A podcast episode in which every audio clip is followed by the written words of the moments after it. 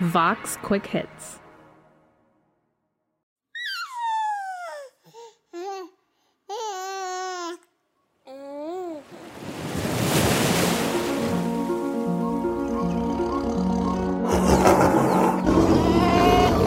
Dragon, SpaceX, go for launch. 10, 9, 8, 7, 6, 5, 4, 3, 2,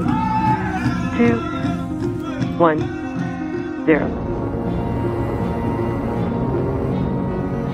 In a world with many problems, one problem reigns supreme the climate emergency.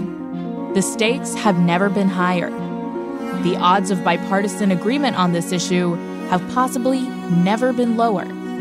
But there's a new president in town, and he's hot for science. We've already waited too long to deal with this climate crisis. We can't wait any longer. It's Earth Week at Today Explained. We're going to talk about what's in store for this planet, the future of our future. Welcome to Earth. Week on Today Explained.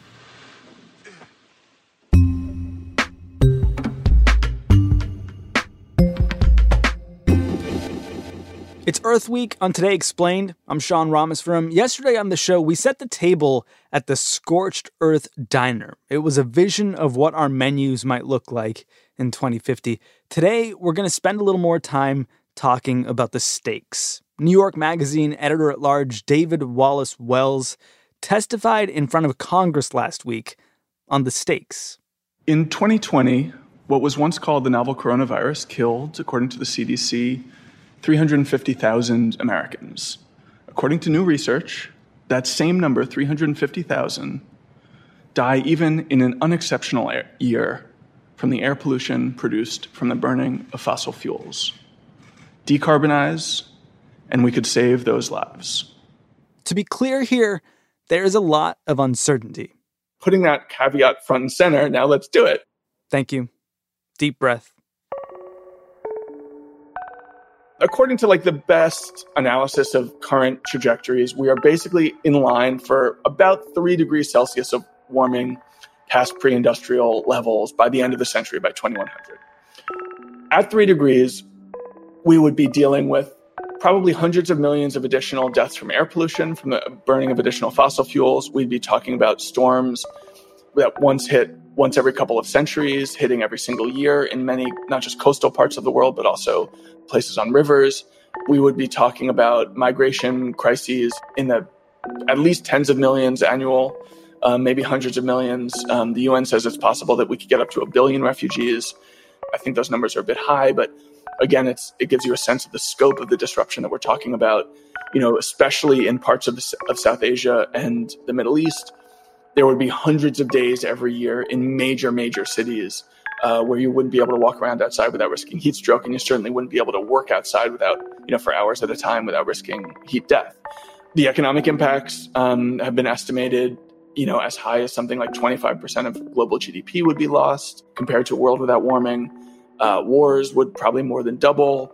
The, the map of global illness would change dramatically as well because you'd start seeing especially mosquitoes that carry all these tropical diseases flying all the way up to the Arctic Circle. And so basically, the entire globe, wherever humans lived, would be dealing with all of the diseases that have been for many centuries confined to the tropics. And that would be, you know, not entirely unovercomable. It's not like if malaria is in Stockholm, that means that everybody in Stockholm is going to die of malaria. But it does just totally change the, you know, again, the, the epidemiological landscape of the world. So it looks, it looks really quite grim you know, we we already all are living in a transformed world at 1.2 degrees. 1.2 degrees Celsius of warming doesn't sound like very much, but it already puts us entirely outside the window of temperatures that enclose all of human history. So there have never been humans walking around an Earth as hot as this one, and everything we've ever known as a species is a result of climate conditions which we've already left behind. And it's like we've landed on a new planet and have to figure out what that we brought with us, what of the civilization we brought with us can survive these new conditions, and what will have to be adapted and what we're going to have to discard. And that's just at today's temperature level. And that's temperature, and temperature is a lagging indicator. In spite of everything he just laid out, David is hopeful. two things that are giving him hope, believe it or not. It's the world's two biggest polluters, the United States and China. A number of the world's biggest emitters, and maybe most significantly China, announced uh, pretty concrete plans to get to zero carbon. The COVID 19 epidemic has enlightened us that mankind needs self reform to speed up the formation of a green development mode and lifestyle to build a beautiful world with ecological civilization. China will make tougher policies and take more stringent actions to achieve the peaking of carbon dioxide emissions before 2030 and strive to neutralize carbon neutrality before 2060. Much slower than I would like, but amounts to much, much more ambition at the sort of geopolitical scale than was really visible, has ever been visible on climate before. And maybe most importantly, or most intriguingly, most encouragingly, those commitments were made in calculations of national self interest, which means that Japan and South Korea and many member nations of the EU, but the EU as a whole also, and China um, and if you want to count Joe Biden's climate plan with it too, like you know something like two thirds of the world's carbon emissions are now quote unquote on track to getting to zero. Not soon enough to get us below two degrees of warming, but um, soon enough to you know keep us on track to stay below about two and a half degrees of warming if all those pledges are honored. And as with everything on climate, it's a matter of perspective. Two and a half degrees is going to be really, really bad by the standards of world history but it's much much better than four or four and a half which is what we the track we thought we were on as recently as a year or two ago. I think it was a year or two ago we last spoke and you sounded less hopeful. But i mean because you're talking about pledges here and you mentioned joe biden i have to ask i mean are these pledges so easily reversed that we shouldn't feel all too hopeful? It sort of depends how you think about it. I mean obviously they're worth the paper they're printed on which is nothing but and, and I should say, like in the history of climate action, going back decades now, no pledge of carbon reduction has really ever been met. A couple of individual countries have hit a couple of individual targets, but even those have been really rare. And almost invariably, when someone or some group of nations pledges um, to cut their emissions, they fail. But you know, the context is really different now than it was even during the Paris Accord negotiations in 2015 in the sense that renewable energy is just really, really cheap and it's getting much cheaper at an incredibly fast rate. So the IEA, the International Energy Association, which is a notoriously conservative body this year, called solar power the cheapest electricity in world history. Solar is the new king of the global electricity markets. The cost of solar power has fallen tenfold in a decade. Of course, wind, onshore wind, offshore wind growing very strongly as well. Cost of batteries, which are critical to sort of making renewables a large scale play rather than just a sort of a boutique um, energy source. Those costs have also fallen about tenfold in a decade. And that means that anybody who's making a hard headed calculus about you know where to invest any country i mean sees the logic of a renewable future even from a sort of a naked cost benefit um, analysis we expect that even in the absence of major policy shifts renewables alone will meet 80% of the global electricity demand growth within the next 10 years and then when you layer on top of that the fact that there's been this global political awakening Why do we want? Why do we want it? Why do we want? Many more people all around the world are demanding action. Many more people are fed up with dirty energy and don't want to see, to the extent that they can, they can make a difference with personal demands and personal pleas. They don't want to see their own homes or even their own electric cars powered by dirty energy. Um, in that sense, the oil and gas business is sort of going the way of the of the tobacco industry. There's really been a huge amount of momentum, sort of on all fronts, and I think it does seem to be the case that like once the economic logic changed, the whole world of possibility changed too. But you know, that's not to say that it's like slam dunk game over. We're all in the clear. Honoring the pledges that have been made are those are going to be really really hard.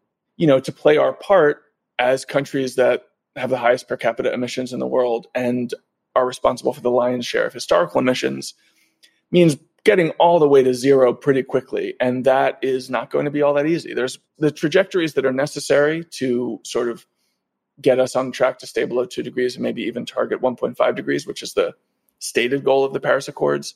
Those are really, really steep climbs. Um, but, you know, for the first time in climate history, the world seems to be trying to mount that.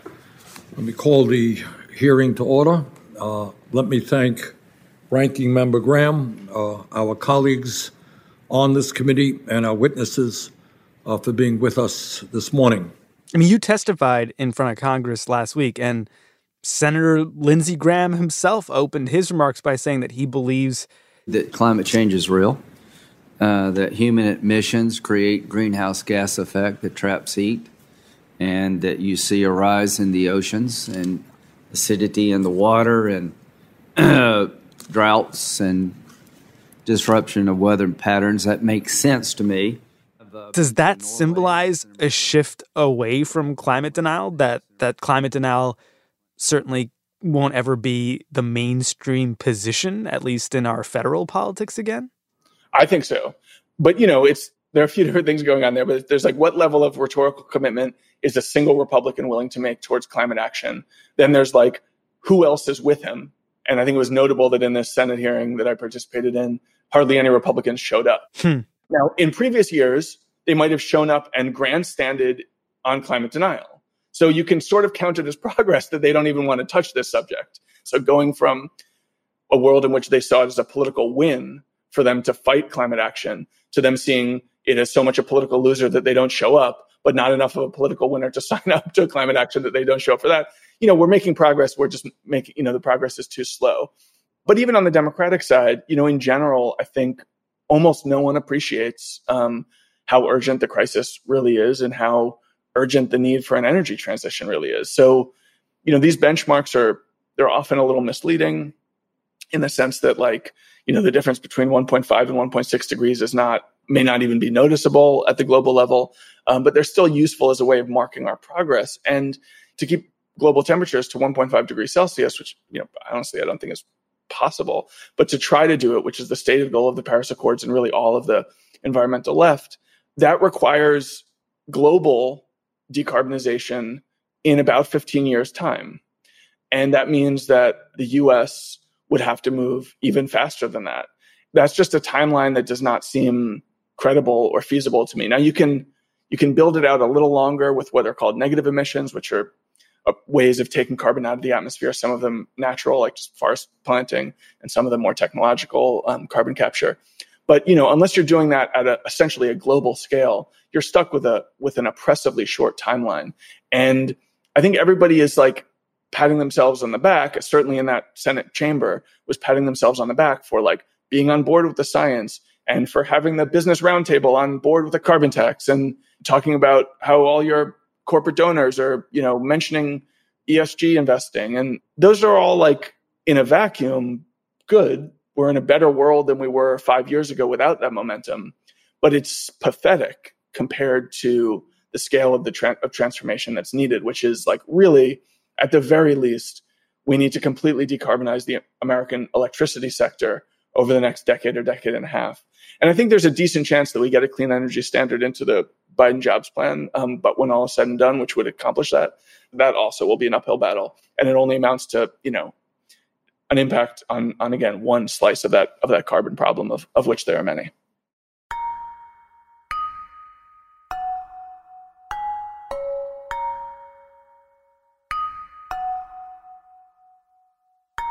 That was an excerpt of Today Explained. To hear the whole enchilada and others like it, check out Today Explained wherever you check out your podcasts.